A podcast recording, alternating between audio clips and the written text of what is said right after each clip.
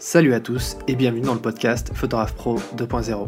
Je m'appelle Fred et dans ce podcast, je partage avec vous des conseils et des stratégies pour vous aider à vivre de la photo. Nous allons parler web marketing, techniques de vente, réseaux sociaux, à travers des entretiens avec des photographes professionnels reconnus et des experts dans différentes thématiques qui vont vous aider à faire grandir votre activité de photographe. N'oubliez pas de vous abonner sur iTunes et de partager cet épisode autour de vous pour faire connaître ce podcast. Franck Boutonnet est Destination Wedding Photographer. Il a la chance de voyager à travers le monde pour photographier des mariages. Ce talentueux photographe lyonnais propose des prestations haut de gamme et collectionne les prix et récompenses pour son travail. Sa journée de travail commence à deux mille cinq cents euros au minimum pour être en moyenne à plus de quatre mille euros la journée. Dans ce nouvel épisode du podcast, il partage énormément de conseils pour bien se lancer dans la photographie de mariage et pour tirer son épingle du jeu dans ce secteur très concurrentiel et même saturé selon lui. On va notamment parler de concurrence et comment y faire face intelligemment, mais aussi comment adapter ses tarifs en fonction de ses clients sans avoir à forcément les baisser. Franck donne son avis sur les différents prix et publications qui permettent aujourd'hui d'avoir de la visibilité. Enfin, on va parler beaucoup de développement personnel et notamment la question du mindset et du pourquoi.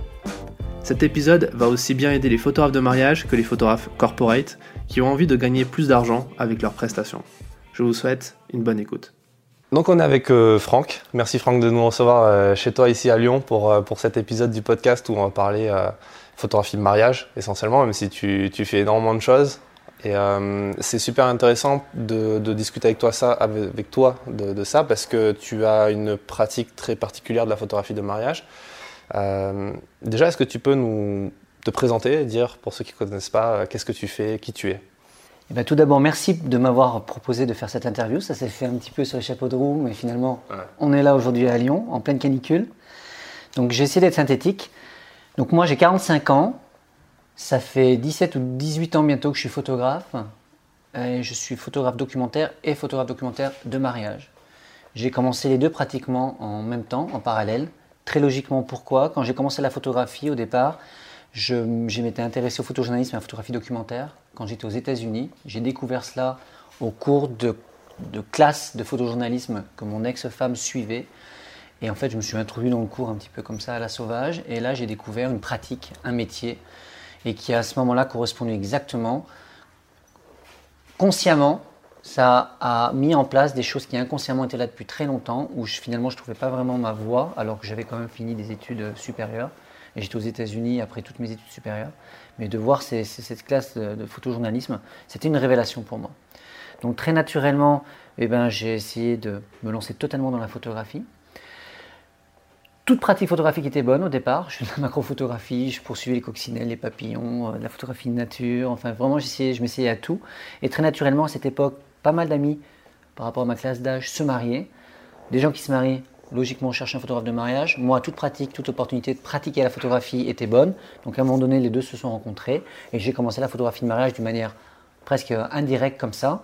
J'ai tout de suite beaucoup aimé cette pratique-là, qui, dès le départ, et c'est encore le cas aujourd'hui, était une pratique non obtrusive, c'est-à-dire qu'on appelle en, en, aux États-Unis, en, en, en anglais, candid photography. C'est-à-dire c'est de la photographie naturelle sur le moment, non posée. D'accord ? C'est en ça qu'on dit qu'il y a le photojournaliste du mariage, c'est une, pro, une dénomination qu'on donne, avec laquelle je ne suis pas vraiment d'accord parce que je trouve ça un petit peu pompeux. On ne fait pas du photojournalisme, on peut appliquer des techniques de photojournalisme, une certaine approche, mais ce n'est pas du photojournalisme ce qu'on fait. Je préfère dire la photographie plus de, documentaire, mais ça c'est un débat sur lequel on pourra revenir à, ensuite, notamment sur, par rapport à l'intervention qu'on peut avoir sur certaines choses. Mmh. Et là où il y a une limite très claire entre le photojournalisme et la photographie documentaire pure, et puis euh, des choses un peu plus créatives. D'accord. Donc j'ai commencé la photographie, pour être très concret, en dix-neuf cent quatre-vingt-dix-neuf. Je suis rentré en France euh, quatre-vingt-dix-neuf, début deux mille. Là, j'ai co-créé le collectif ITEM tout de suite avec deux autres photographes. Et donc on l'a créé en septembre deux mille un. Le collectif ITEM est un, une agence, mais une collectif de photographes qui rassemble aujourd'hui dix-sept personnes, dont douze photographes, euh, vidéastes, graphistes, anthropologues, euh, chargés de projet, une, une directrice de, de projet également.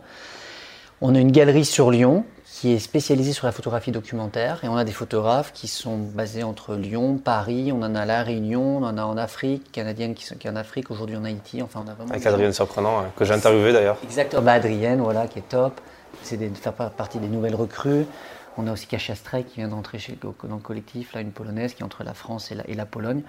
Donc voilà, c'est une structure qui est très dynamique, avec pas mal de nouvelles personnes qui sont rentrées, avec à sa tête des gens qui sont aussi... Euh, quand je dis à sa tête, c'est un, un binôme de direction qui est composé de Hugo Ribes et de Bertrand Gaudière, avec qui j'ai tout créé le collectif en deux mille un, et euh, appuyé en, par Mika Sato, notre directrice de projet, et Laurine, qui, qui l'assiste et qui, qui, qui nous accompagne dans cette aventure. Donc je dirais que ce quatuor de tête là est vraiment très très actif, très dynamique, et en grande partie grâce à eux. Le, le collectif aujourd'hui est vraiment super dynamique, à plein de projets en cours et à une, à une belle visibilité, une belle production. Donc c'est un collectif agence ou c'est un... C'est un collectif, c'est un, un collectif. collectif. C'est un collectif. C'est pas le système de Myop où il euh, y a un chef d'agence euh, qui, qui dit un petit peu le là, qui donne un peu le là. C'est un petit peu ce binôme là, composé par Hugo Ribes et Bertrand Gaudière, qu'on a voté entre guillemets à l'unanimité pour ça, mais ils ne sont pas rémunérés pour ça, ils n'ont pas de statut salarié, c'est de leur bien, de leur bonne volonté. Ils ont ça... de décision sur le reste ils, des ils, ils ont un, entre guillemets oui et non, c'est-à-dire pour certaines choses ils ont une latitude pour prendre des décisions à notre place, l'idée c'est d'alléger la charge, euh, je veux dire la... la chaîne de, de décision. Et puis pour beaucoup d'autres choses, bah on a des réunions mensuelles, on consulte, on a des pôles de travail où des gens à un moment donné bah, ils se décident en, en mini-groupe pour que, quand il faut avancer euh, concrètement sur, sur certains projets. Donc voilà pour, par rapport à mon parcours. Donc dix-sept à dix-huit ans de photographie euh, de mariage. Aujourd'hui, mon activité de photographe professionnel se divise en plusieurs axes, je dirais plusieurs chapitres.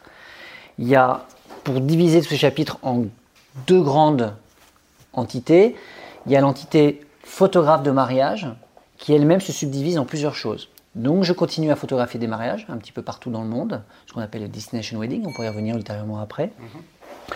Il y a également, dans, toujours dans la catégorie photographie de mariage, l'enseignement et la transmission. C'est quelque chose que je fais de plus en plus et auquel j'ai beaucoup de plaisir à faire, qui se...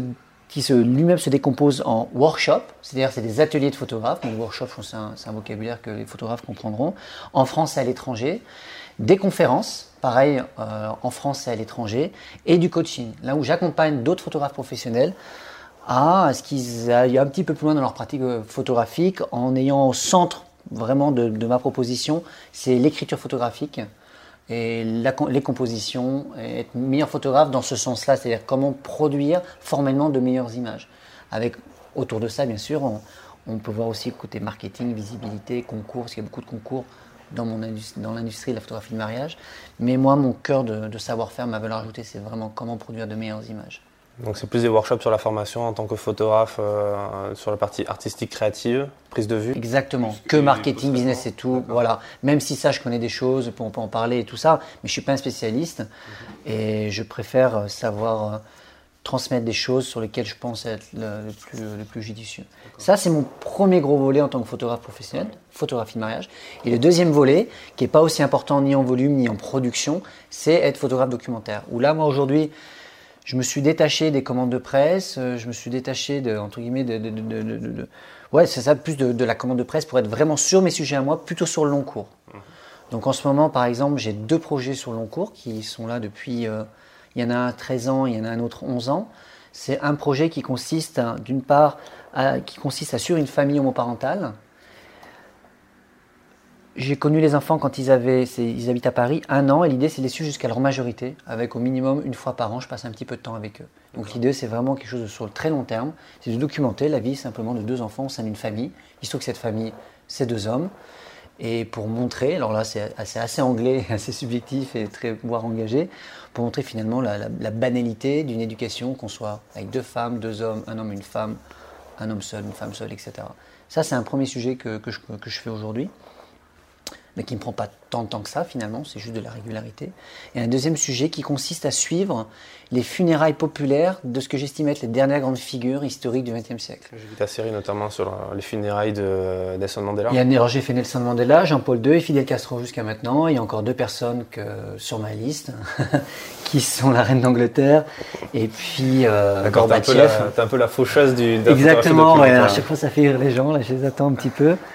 Mais l'idée pour moi de ces sujets-là, c'est vraiment de... Souvent, ça dure à peu près une semaine, d'être en immersion totale avec les gens de la rue.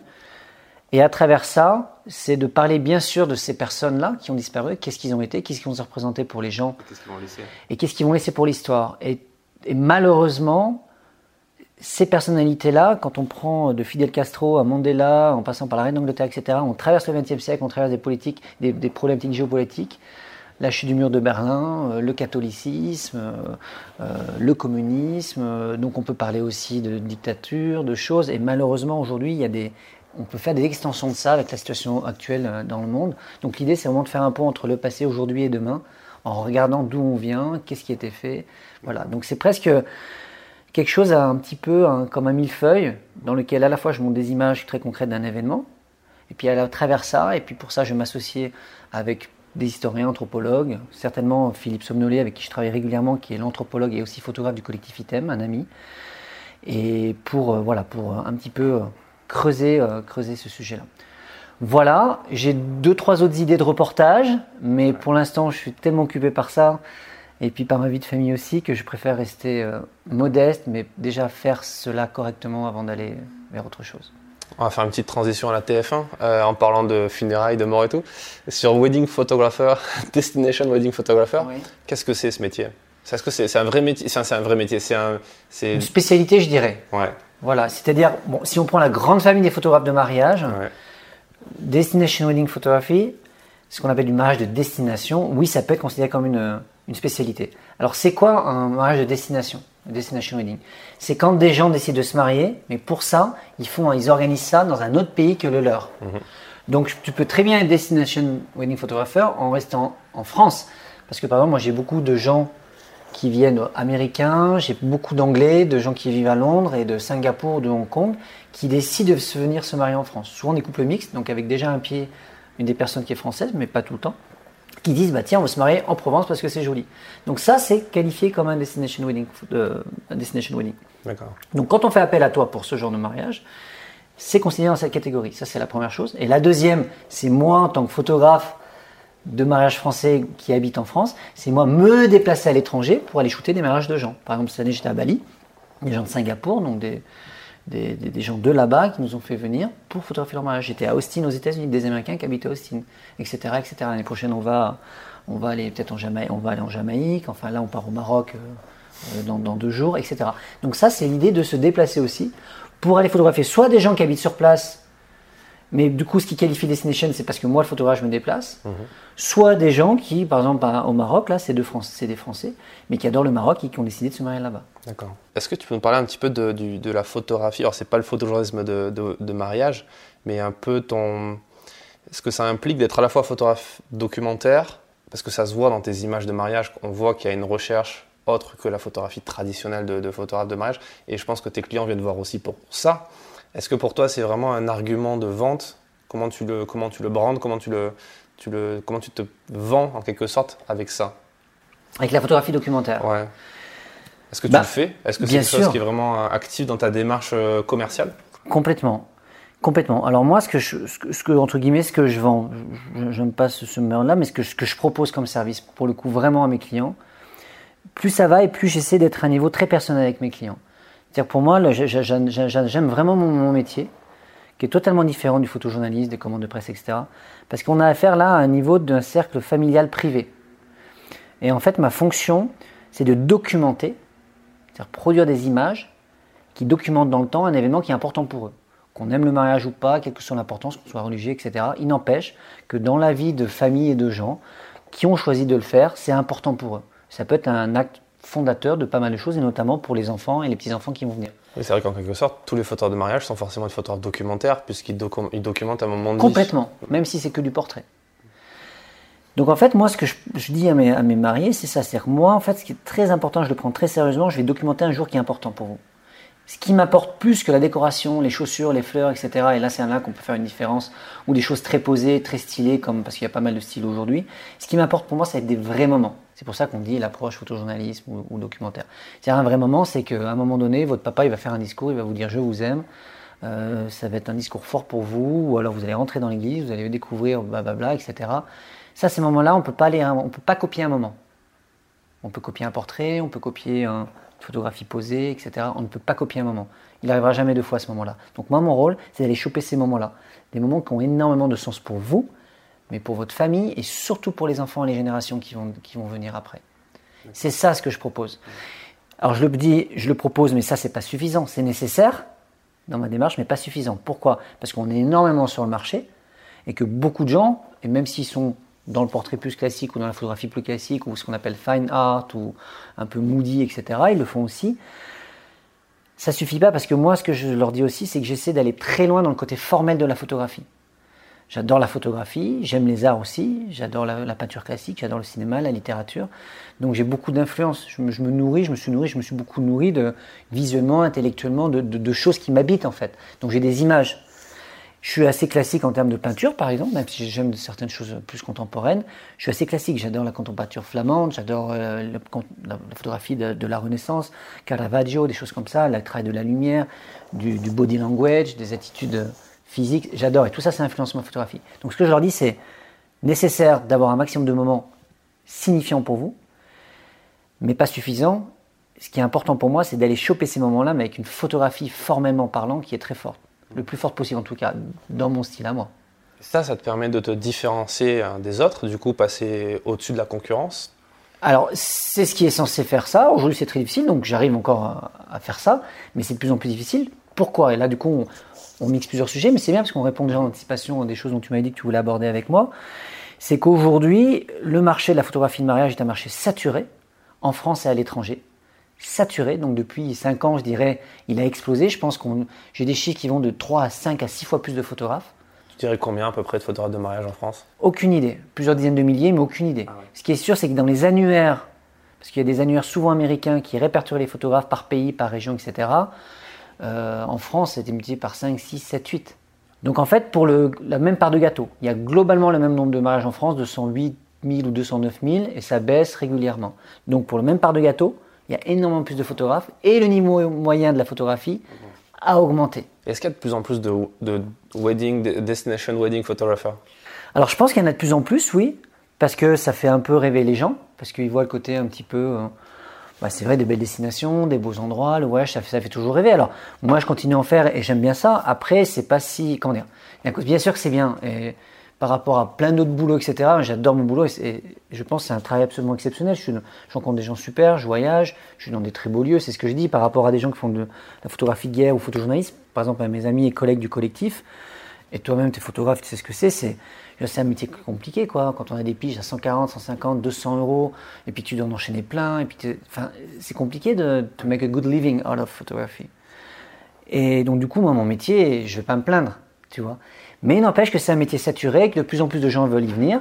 Donc, du coup, une des manières d'y venir, et je suis passé aussi par là, c'est qu'à un moment donné, il y a même des gens... Je n'ai jamais, jamais fait ça. J'ai fait des prix un peu bas pour attirer des clients, pour pouvoir prendre des premières images à l'étranger. Mais il y a des gens aujourd'hui qui carrément ne facturent pas la prestation. C'est un petit peu ce qu'on retrouve dans un autre secteur d'activité qui est la photographie de mode.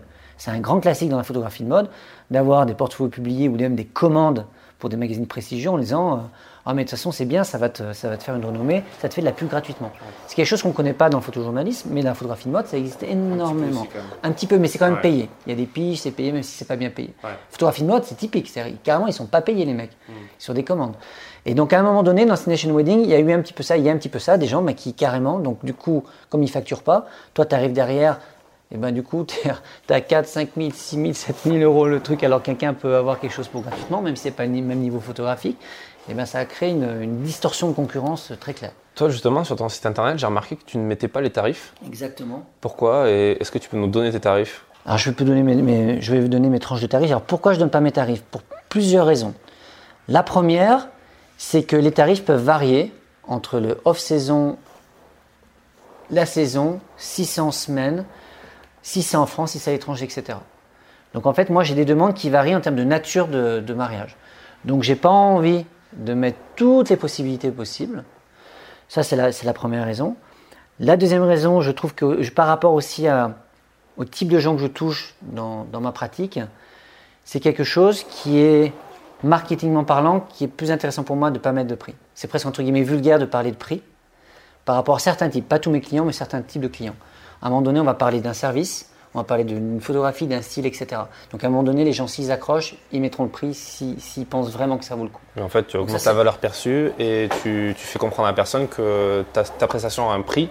Bien sûr, bien sûr, mais à travers ce qu'ils voient. C'est accessoire, c'est ce qui, ce qui est entre guillemets, presse, même si après je négocie, et cetera, bien entendu. Et mes prix, en fait, ils varient. Mes premiers packages, mais que je ne vends absolument jamais, alors ça, c'est une stratégie commerciale, on pourra en reparler beaucoup après aussi, mais c'est avoir un, entre guillemets, un prix d'appel, c'est deux mille cinq cents euros la journée, mais c'est, c'est quelques heures, cher. C'est le moins cher. Et en Destination Wedding, ça peut aller jusqu'à euh, six, sept mille, huit mille euros si ça marche sur plusieurs jours. En sachant qu'en moyenne, sur une journée, je vais être plus à quatre mille, quatre mille cinq cents euros. Ce qui est, ouais, la journée.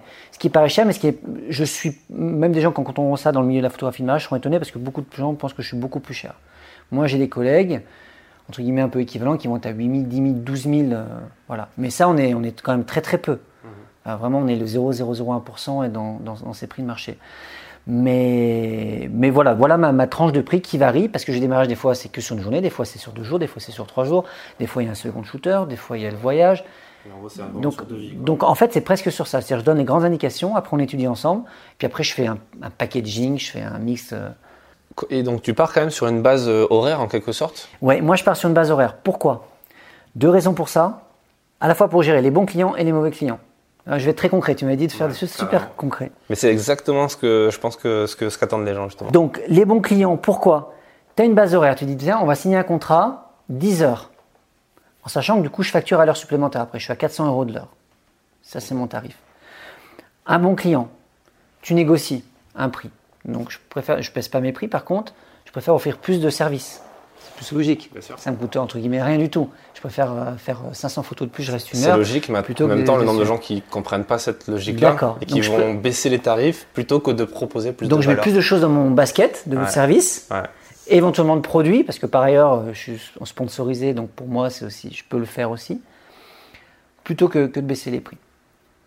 Un bon client, il me propose un mariage, son budget un peu limite, et cetera. Moi, je peux valoriser, je dis, bah écoute, tu as dix heures, allez, je vous rajoute une heure. Mais je mets la valeur.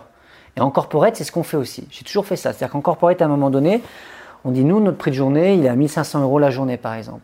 Mais un client vient et dit, bah, écoutez, les gars, euh, voilà, je suis embêté, j'ai trois mille cinq cents euros de budget. Donc, on va, part- on va partir d'un budget et on va voir comment on le découpe, soit en demi-journée, soit en journée.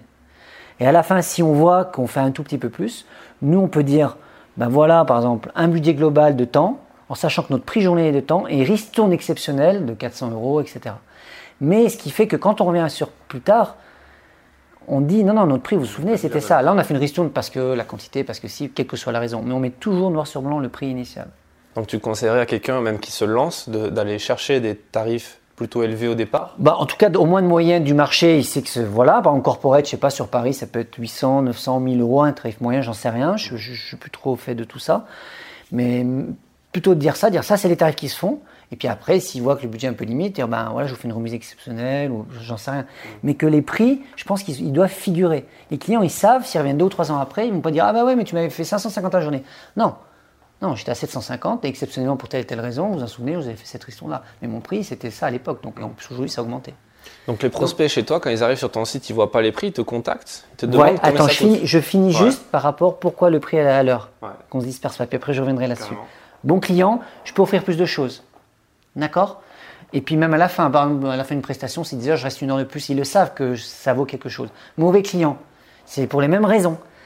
C'est-à-dire, un mauvais client, quand je dis un mauvais client, ça n'existe pas, mais quelqu'un qui peut être un, un petit peu embêtant, un petit, petit peu pointu, et cetera. Il arrive tout de prendre du, du, du, du retard. Et les, ça arrive de temps en temps, malheureusement, mais quelqu'un qui dit bah non, non, moi je veux prendre que ce package un petit peu limité. Et il voit, et il y a une heure ou une heure et demie de retard sur le programme. Moi, j'y suis pour rien. Et dans mon contrat, ils doivent me payer toute heure supplémentaire commencée. Alors, je ne suis pas rigoureux comme ça, j'ouvre toujours une demi-heure, mais je leur dis, par contre, je veux bien rester une demi-heure de plus, mais pas plus. Au-delà de ça, on passe à l'heure supplémentaire. Ce qui fait qu'en fait, c'est noir sur blanc, ils ont signé contrat. Parce que j'ai beaucoup de collègues qui, à un moment donné, signent un reportage complet, il y a trois heures de décalage, là, l'autre jour, là, ils, ont, ils ont coupé le gâteau à deux heures du mat, ils n'en pouvaient plus. Tu vois, ils n'en pouvaient plus, ils s'attardent depuis neuf heures, et cinq heures après, ils coupent le gâteau, ils n'en pouvaient plus. Mais il ne peut rien dire, parce qu'il a signé un contrat comme ça. Moi, à un moment donné, régulièrement, je fais des heures sup. Et vous voulez, ben d'accord, et les mecs ils rallongent. Donc en fait, ça me couvre. Tu te fais payer plus cher les heures supplémentaires ou c'est Non, comme... c'est quatre cents euros l'heure supplémentaire. quatre cents euros. Voilà, c'est sans contrat, noir sur blanc. Donc toi, ça permet à la fois eh ben, donner plus aux bons clients, et puis les clients un petit peu euh, borderline, oui. eh ben, de bien border le truc sans, le, sans qu'ils puissent t'en, t'en, t'embêter. D'accord. Et, tu, et pour ce tarif-là, ça c'est la, la base horaire où tu travailles. Comment, combien de photos tu livres? Est-ce que tout ça, c'est, c'est, t'as des tarifs moi, je, à la photo? Ouais, alors, on va peut-être pas passer énormément de temps là-dessus, ouais. parce qu'on a plein d'autres sujets abordés. Grosso modo, j'ai des packages, et la différence de prix entre différents packages, c'est à la fois le nombre de photos que je délivre D'accord. et le nombre d'heures de prestation. Grosso modo, le nombre de photos, c'est autour de quatre cents, et puis ça peut monter jusqu'à six cents. Et en moyenne, pour un mariage, c'est dix heures, et sinon, ça va en illimité. En fichier H D, euh, cou... fichiers H D qui sont sur internet, téléchargeables sur une galerie, édités, et cetera. J'utilise SmugMug, j'ai peut-être changé, qui sont édités, retravaillés, et cetera. Donc à la fois je leur envoie un seul lien, ils puissent tout télécharger pour eux, c'est ouais. plus pratique. Et les clients, la famille ou les amis, ils, ils cliquent droit sur l'image s'ils veulent la downloader et ils la downloadent. D'accord. Et je vais m'associer prochainement avec, euh, je me souviens plus du nom, pareil, je, on est sponsorisé par eux. Et c'est mon ami Rocio Vega qui, qui s'occupe de cette partie-là. Je vais m'associer avec un service online qui va proposer une gamme de, de produits sur lesquels on margera et que les gens pourront commander en, en print, plus. Euh, du print, de petits albums, des trucs, des, voilà. C'est, c'est super intéressant. Et c'est, merci encore de partager tout ça avec les gens qui nous écoutent. Et c'est la, c'est la petite récompense d'écouter pour les gens le podcast jusqu'à maintenant, parce que c'est, c'est, à chaque fois, c'est un long contenu. Euh, justement, euh, avant de parler des, des conseils, des astuces que tu pourrais donner euh, sur ça, est-ce que tu peux nous parler un petit peu du, de l'importance ou pas, peut-être, d'avoir des prix, des publications? Parce que moi, je connais pas trop ce secteur du mariage. Je me suis quand même pas mal renseigné avant de faire cette interview dessus. J'ai rencontré d'autres auteurs de mariage et euh, j'ai vu, le, c'est, c'est incroyable, le nombre de publications qu'il y a, le nombre de, de fond, pas de fondations, mais d'associations. De... Toi, j'ai vu que tu es quand même un photographe qui est très connu aussi pour ça. Est-ce que tu peux nous dire ce que ça t'apporte? Oui, alors, préambule par rapport à ça. Les concours photographie, de photographie dans la photographie de mariage, pour moi, c'est un outil marketing. En aucune façon, c'est une finalité. Quand je dis finalité, c'est-à-dire avoir un prix pour un prix qui est là simplement pour flatter ton ego. Je ne me cache pas qu'à un moment donné, ça m'a servi, dans une démarche à la fois personnelle et professionnelle, eh ben de, de, de prendre confiance dans ma pratique, de prendre confiance en moi, parce que c'est toujours intéressant d'avoir un retour des gens de ton, de ton secteur d'activité qui te disent à travers un prix, qui te disent, ben, voilà, qui valident un petit peu ce que tu fais. Aujourd'hui, j'en suis quand même plus là, même si ça me fait toujours plaisir de gagner. Et quand je gagne plus, je suis quand même un petit peu, ça m'énerve parfois. Mais c'est un modèle économique que j'ai choisi. C'est-à-dire, ce modèle économique, c'est quoi? Ça m'apporte, il y, y a deux choses. Ça m'apporte beaucoup de visibilité. Ça m'apporte une visibilité vis-à-vis de mes clients. Comment? À travers justement ces annuaires. Ces annuaires sont principalement américains, mais il y en a en, en anglais, il y a en France des gens qui essaient de faire des choses. Donc ces annuaires, c'est quoi? C'est concrètement, vous recherchez, vous êtes un client, vous recherchez. Et ça serait très intéressant de le faire encore pour, je sais que ça existait à un moment donné, mais je crois, je suis plus sûr que ça existe. Cherche un client, cherche pardon un, un photographe, dit je me marie en Provence, cherche un photographe de mariage dans ce style-là. Donc ces annuaires vous proposent des moteurs de recherche interne, internes, sur lesquels après vous tombez sur une fiche descriptive du photographe, des prix qu'il a eu, des combien il facture, et cetera, et cetera. Ça renvoie sur son site.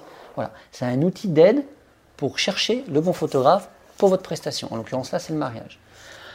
Moi, je suis pas très bon en S E O. Tout ce qui est optimisation pour Google, et cetera. Je n'ai jamais fait, même si je sais en théorie ce que je devrais faire, j'y arrive pas et c'est quelque chose, je sais, je ne serai jamais vraiment bon à, à, avec ça. Par contre, ces annuaires, eux, ils travaillent là-dessus, ils payent, ils travaillent.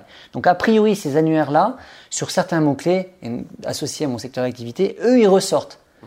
Et donc moi, ma stratégie, c'était de gagner, d'être, entre guillemets, j'aime pas ce mot, mais dans les premiers, et cetera, pour être plus visible. Parce que si tu es premier ou deuxième, tu es tout en haut. Mmh. Et donc, quand tu en as quatre cents derrière, et ben, les gens qui recherchent, ben, ton nom, il est toujours en haut. Donc, moi, sur les sites, ces sites américains, là, la plupart, au niveau international, je suis souvent dans les dix, quinze. Donc, c'est bien au niveau international. Et les sites français, je suis souvent en première ou deuxième place. Mm-hmm. Donc, en fait, ils travaillent pour moi en termes de visibilité. Mm-hmm. Première visibilité. Parce que mes, mes premiers clients, c'est des clients qui vont se marier. Mm-hmm. Mais aujourd'hui, comme je disais, un de mes pôles d'activité, c'est la transmission à travers des workshops, des conférences et du coaching. Mm-hmm. J'ai un deuxième pôle de clients qui sont des photographes professionnels. Et pour que ces gens-là sachent que je propose des choses, il faut que je sois visible. Et ces concours-là, ces annuaires-là me donnent la visibilité dans la communauté des photographes. Aussi. Et une certaine autorité, entre guillemets, morale, et cetera, et cetera. Même si on est beaucoup et qu'il y a plein d'autres gens qui, sont, qui, qui, qui, qui, qui montent et qui sont très forts, et cetera. Voilà, alors ça, c'est première chose.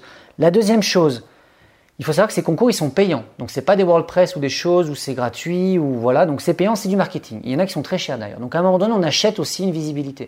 Donc, il ne faut pas se faire d'illusions euh, aussi.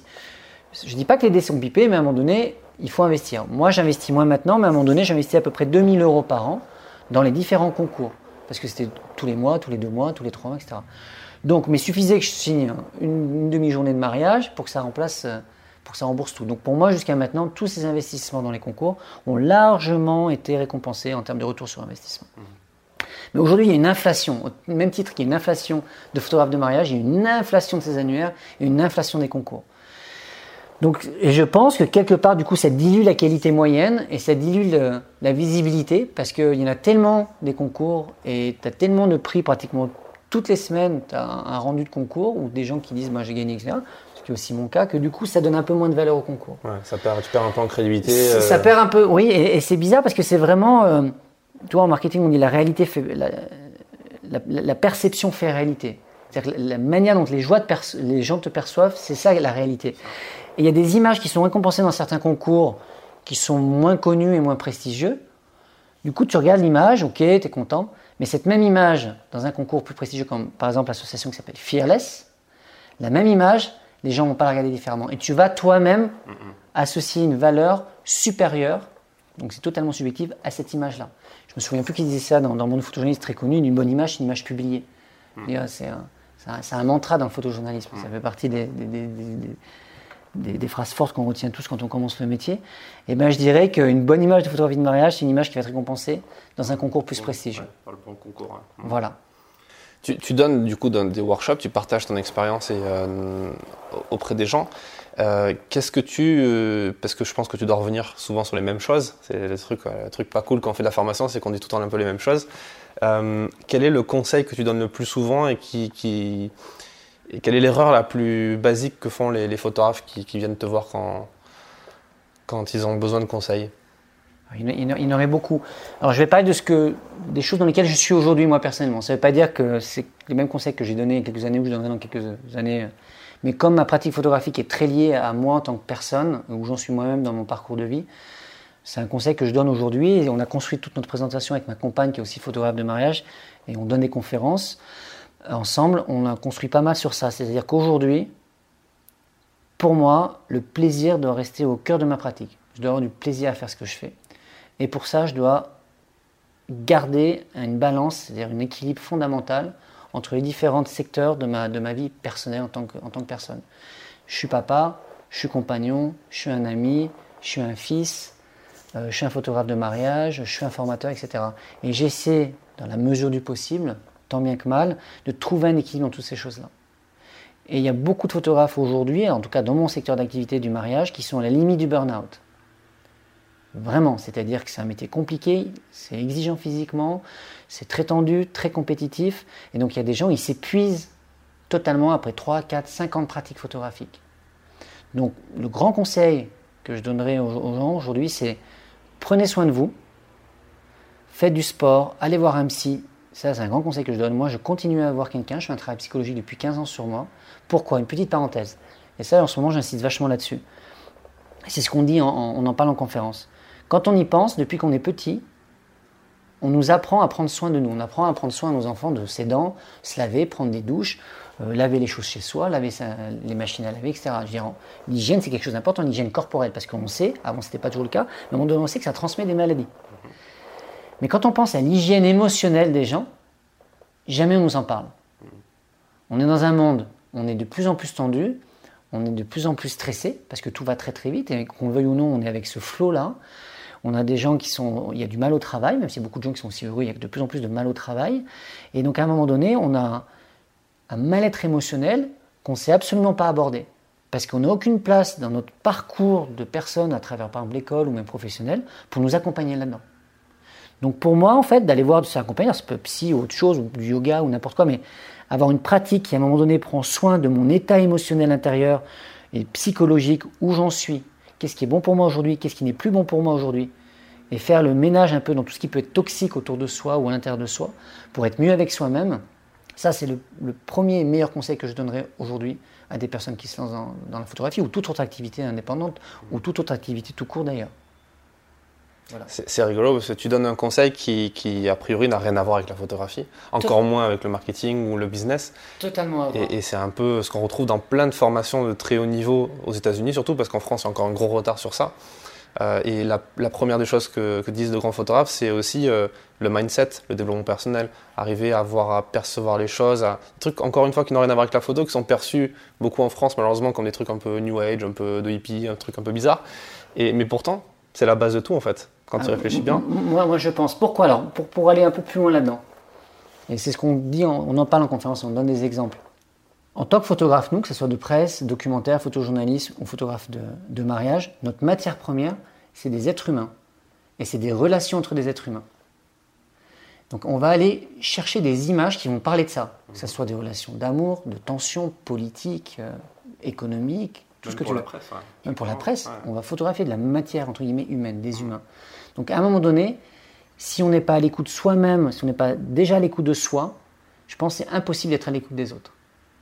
Si on est judgmental, c'est-à-dire si on, si, on, si on juge déjà sur soi, ou si on a des, des, des, des, des problèmes de, d'ego avec soi-même, des problèmes de confiance en soi, si on a des soucis déjà de soi avec soi, pour moi, c'est très difficile d'être en contact réel avec les autres personnes. Et moi, dans mon activité, c'est un moment particulier où des gens se marient, ils ont leur famille, leurs amis, leurs enfants, et cetera. Ils ont des choses émotionnelles fortes. Si je ne suis pas dans l'empathie à ce moment-là, si je n'essaie pas d'être un petit peu, lorsque je leur dis, leur âme, leur cœur, et leur regard ce jour-là, bien certes, je vais peut-être aller faire des images, mais qui n'auront pas ce petit supplément d'âme, cette chose qui est impalpable, qui est inexprimable formellement parlant, mais qui est là très certainement. Et moi, je l'ai remarqué en travaillant sur moi, en avançant personnellement sur qui je suis en tant que personne, ma photographie est avancée et je pense que ma photographie est meilleure, non pas tant sur un point de vue formel que sur ce que je photographie et comment je le photographie et avec quel mindset au moment où je le photographie. Ouais. C'est ton pourquoi. The why. Find your why. Est-ce que tu peux nous parler un petit peu justement du, tu, tu parles en fait de, de, ce, de ce focus, de, ce, de ce, cette concentration sur soi, sur ses images, sur ses relations avec les gens. Et euh, du coup, ça, dans le business, on parle aussi de focus sur euh, une tâche, le one thing. Euh, on, on, on réfléchit aussi sur le positionnement qu'on a, sur le marché qu'on a, sur, le, sur l'avatar client qu'on a. Toi, tu, tu me disais, voilà, toi, tes, tes clients idéaux, en quelque sorte, c'est des gens qui ont les moyens, parce qu'il faut qu'ils puissent se payer tes prestations, qui viennent éventuellement, qui sont étrangers. Donc, on, on resserre encore plus tout ça.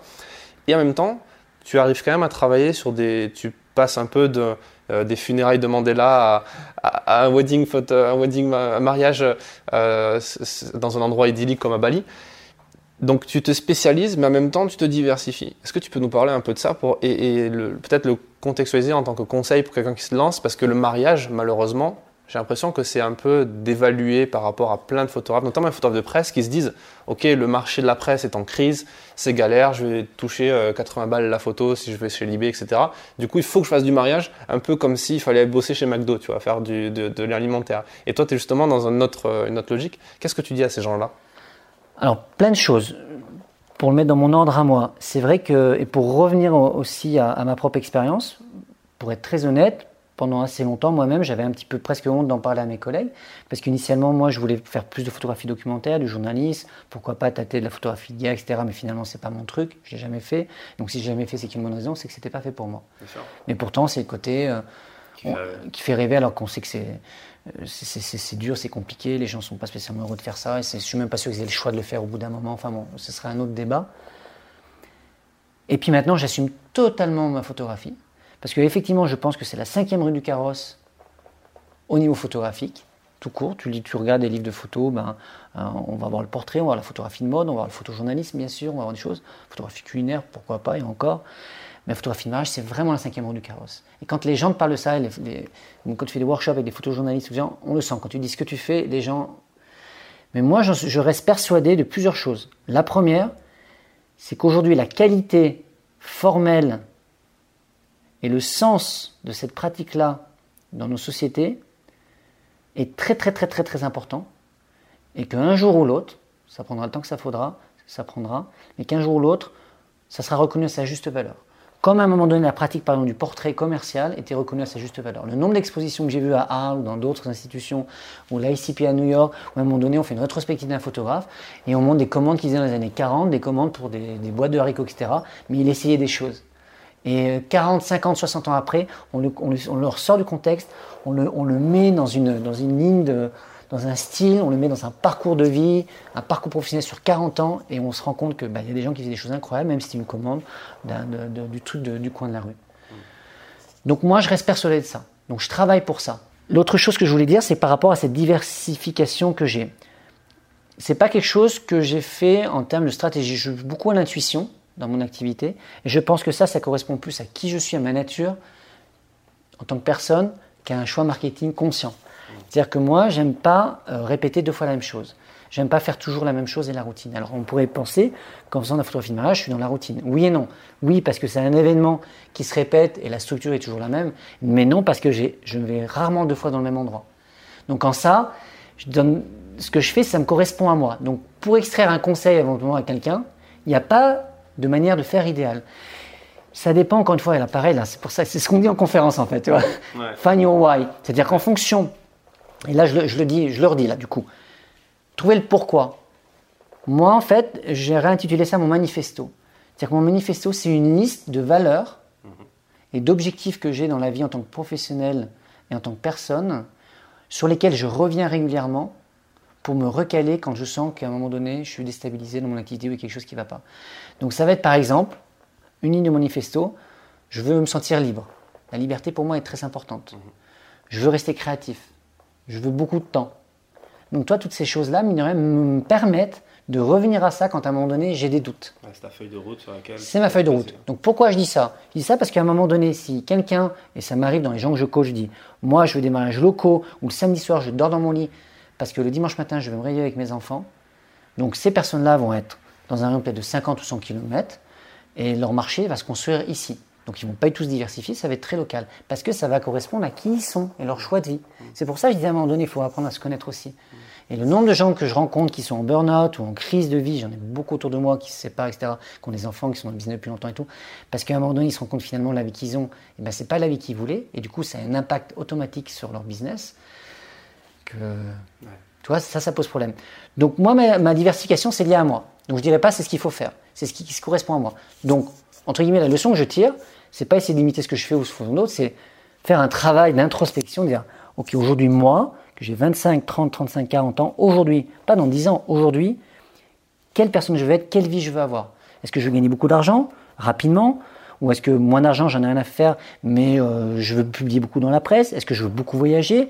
Mais si je voyage beaucoup, ben, du coup, euh, j'aurai peut-être pas une vie de famille, tout, et cetera et cetera » C'est répondre à un certain nombre de questions. On ne peut pas tout répondre. Mais un certain nombre qui vont un petit peu border la chose et qui permettent eh bien, de prendre des décisions plus rapidement ou de prendre des axes de développement, marketing, commerciaux, eh bien, de manière plus aisée. Parce que sinon, quand tu te lances comme ça, il y a tellement de possibilités qui s'offrent à toi eh bien, qu'à un moment donné, tu vas écouter un podcast comme celui-là, tu dis « Ah, j'ai envie de faire ça », puis après tu vas écouter quelqu'un d'autre euh, à un coup à boire, à visa pour image, tu dis « Ah ben non, finalement, je vais faire ça », et donc tu es paumé.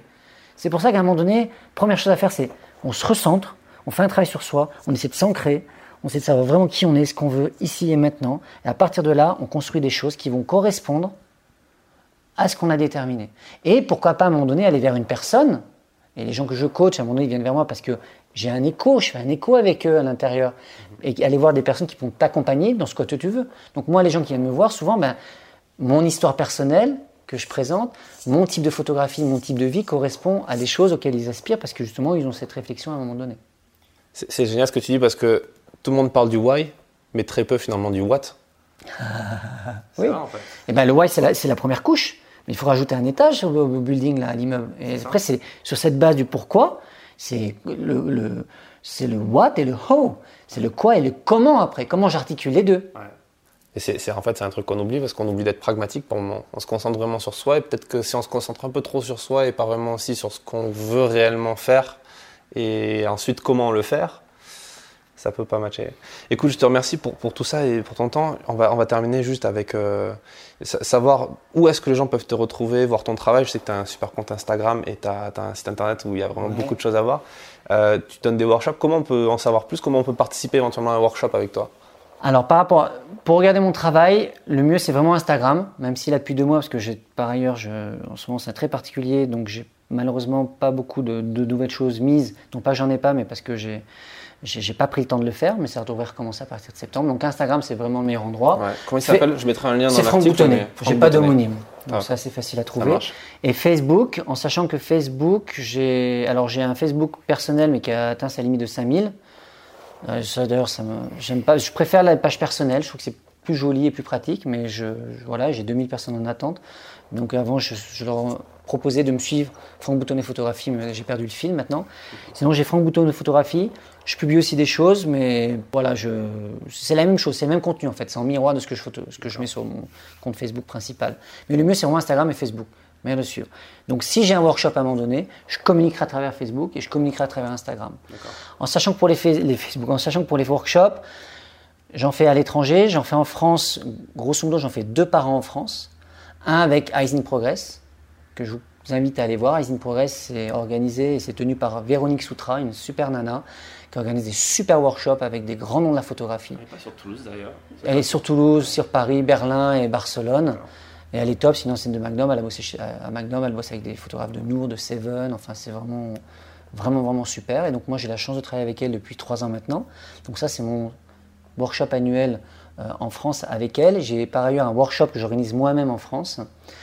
Et l'année prochaine, on devrait avec euh, Véronique, euh, Eyes in Progress, organiser un workshop à l'étranger. Je ne veux pas en dire plus aujourd'hui, mais qui sera vraiment super. Donc le mieux que je puisse dire, c'est de pas hésiter à regarder ça.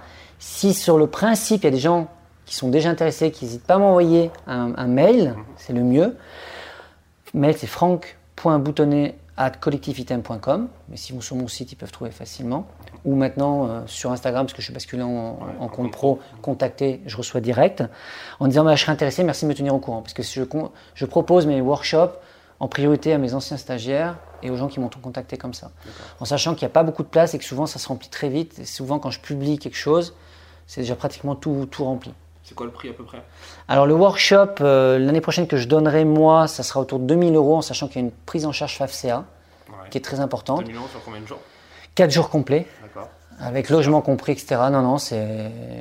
Et puis c'est topissime. Donc ça, si vous voulez voir, vous allez voir Delight Workshop point com. Delight, D E L I G H T, Workshop, W O R S H W O R K S H O P Delight Workshop point com pour voir celui qui s'est passé là. C'est à Biarritz, sur la côte basque et tout, c'est, c'est absolument super. Et le deuxième workshop avec Eyes in Progress, c'est autour de mille quatre cents euros, je crois, également. C'est cinq jours cette fois-ci, mm-hmm. avec une prise en charge F A F C A également. Okay. Et puis pour le coaching, alors le coaching, euh, je ne prends pas plus de quatre coachings par an, j'en suis déjà à deux ou trois personnes cette année. Pareil, si les gens sont intéressés, qu'ils n'hésitent pas à m'envoyer un message personnel et puis on peut parler de, du projet ensemble. D'accord, super. Je te remercie pour, pour ton temps et tout, ces, tout ce partage. Merci à toi et bonne, bonne continuation. Cet épisode du podcast est maintenant terminé. Si ce dernier vous a plu et que vous voulez le soutenir, il vous suffit de vous abonner sur iTunes et de laisser une note de cinq étoiles ainsi qu'un commentaire. Cela ne vous prendra qu'une minute et aidera grandement au référencement du podcast. Enfin, un dernier mot pour vous dire que si vous souhaitez avoir plus d'informations et de conseils pour faire grandir votre activité de photographe pro, vous pouvez vous abonner gratuitement à ma newsletter du lundi, dans laquelle je partage chaque semaine des conseils très utiles. Le lien est en description de cet épisode. Je vous donne rendez-vous dans le prochain podcast du Photographe Pro deux point zéro. À bientôt.